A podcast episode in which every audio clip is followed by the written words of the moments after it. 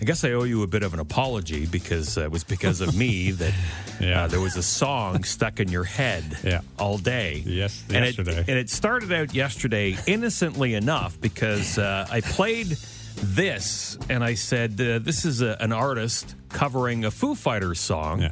Everlong. And I said, Take a guess as to who it is.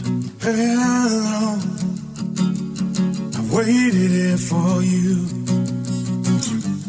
Ever long guy's got a decent voice. Yeah. Right? tonight, I never would have guessed who this was. Somebody I throw myself into you would never think of covering Foo Fighters. out of her head, out of her head she sang, Turns out, though, this guy's a big fan of the Foo Fighters, and and I Foo want Fighters like him as well. Yeah. when I sing along with you. And great cover. Love Oh, yeah, this cover. great cover. Everything I'll ever feel is real forever. So, Everlong. And then I said to you, now I'll tell you who it is.